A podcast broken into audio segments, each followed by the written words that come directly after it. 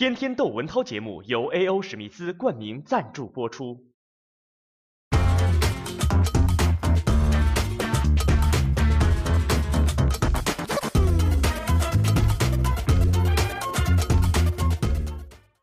刚我们朋友吃饭说起一事儿，挺逗的。就这两天，说大连一个三十二岁的男子，一条麻绳绑翻了一个女的，非要绑架这个女的当他的老婆，让这女的跟他回家过年。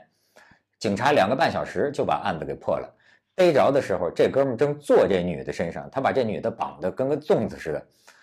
当然啊，我觉得这没准也是犯罪分子为劫色找的一个理由。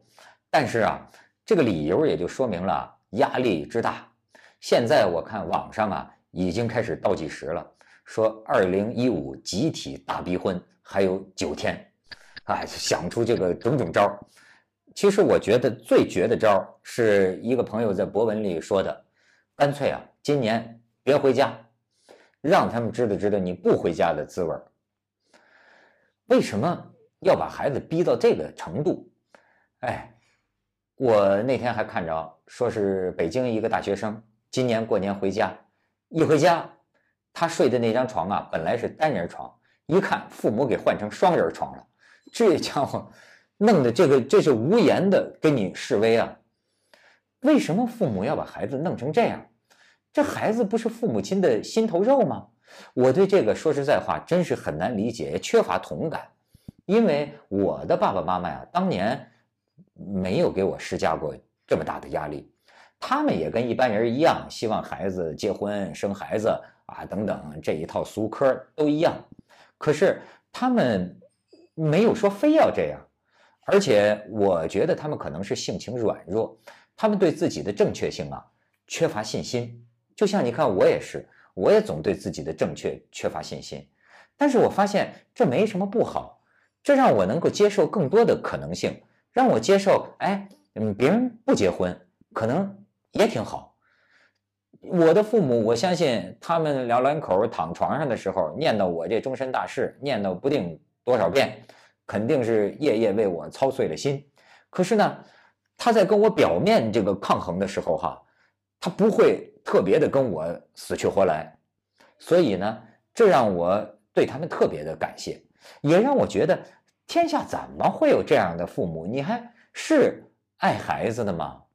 所以，为什么我老说我不喜欢大秀什么父爱母爱这些东西？不值得，很多情况下都不值得过分的歌颂，因为它是动物本能，它又不是什么高尚的情操。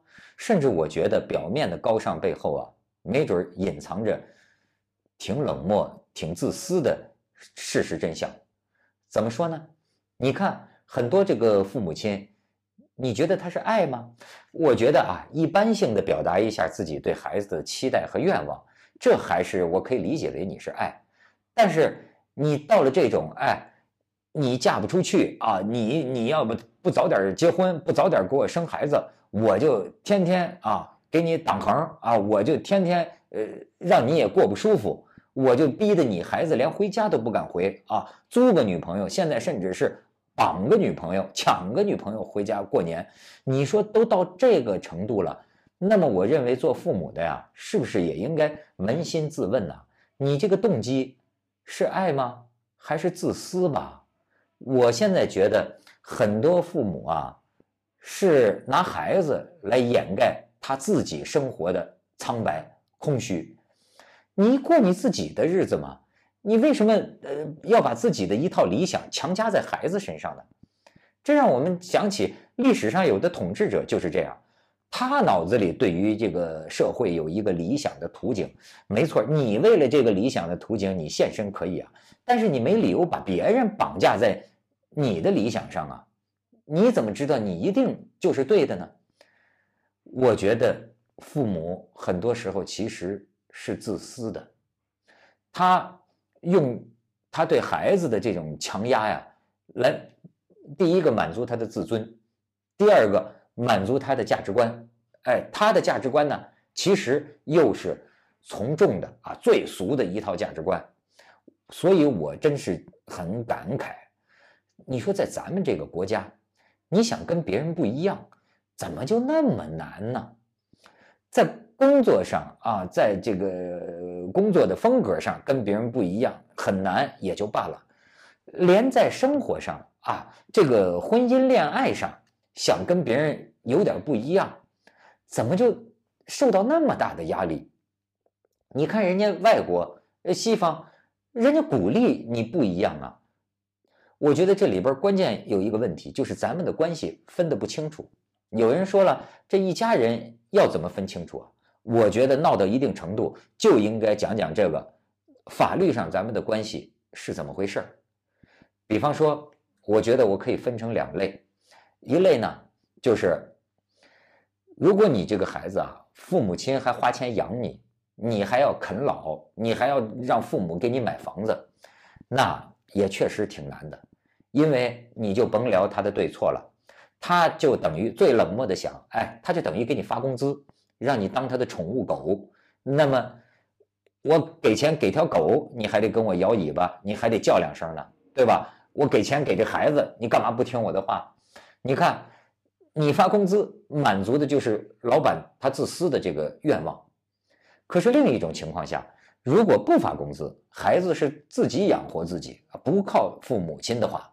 那么我觉得父母的这种呃压力啊，甚至我认为你都得考虑你有没有点违法了，你这是严重干涉一个成年人的这个生存选择权、生存的自由权。那所以我就觉得很多时候啊，这个中国的这个父母亲呢很可怜，就他自己吧，可能在生活里是个失败者啊，可能他一辈子啊。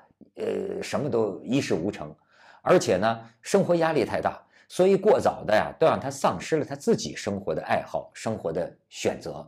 于是呢，他把一切呀都放在了孩子身上。哎，他让孩子帮他实现他对自我的这个幻象、这个想象。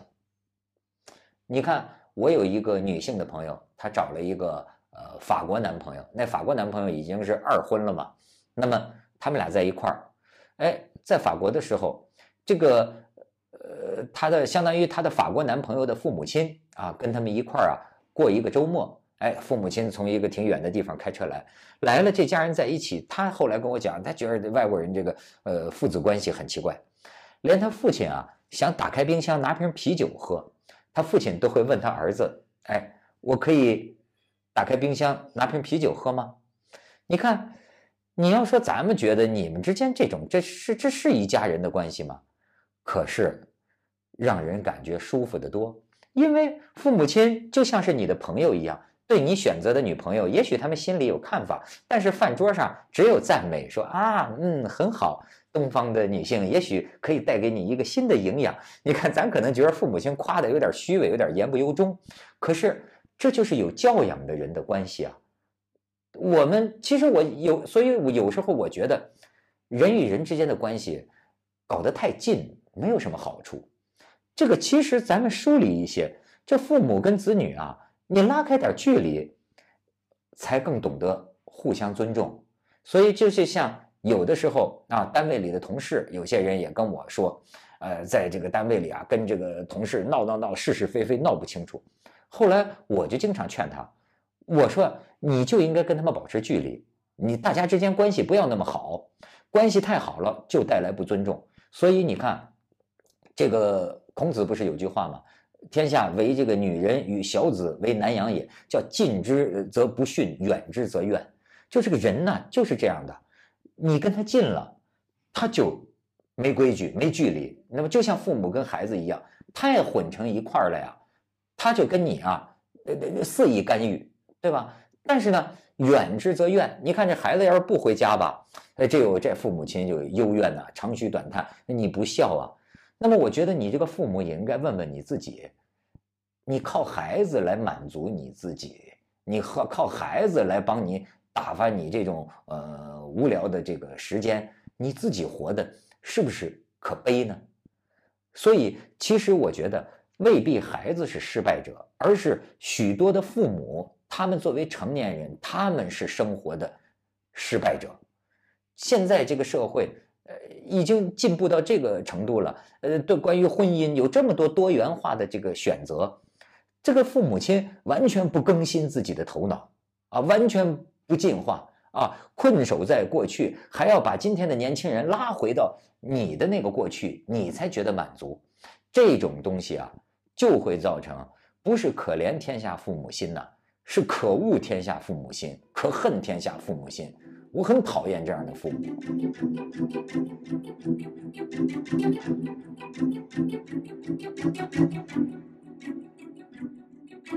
蓝莓山药、柠檬虾、干烧海参、夫妻肺片、汤圆儿、白凤糕、蒸水饺、担担面。抄手、银耳羹、三合泥、油茶、牛肉焦饼、三大炮、煮凉粉、银杏土鸡汤、蛋烘糕。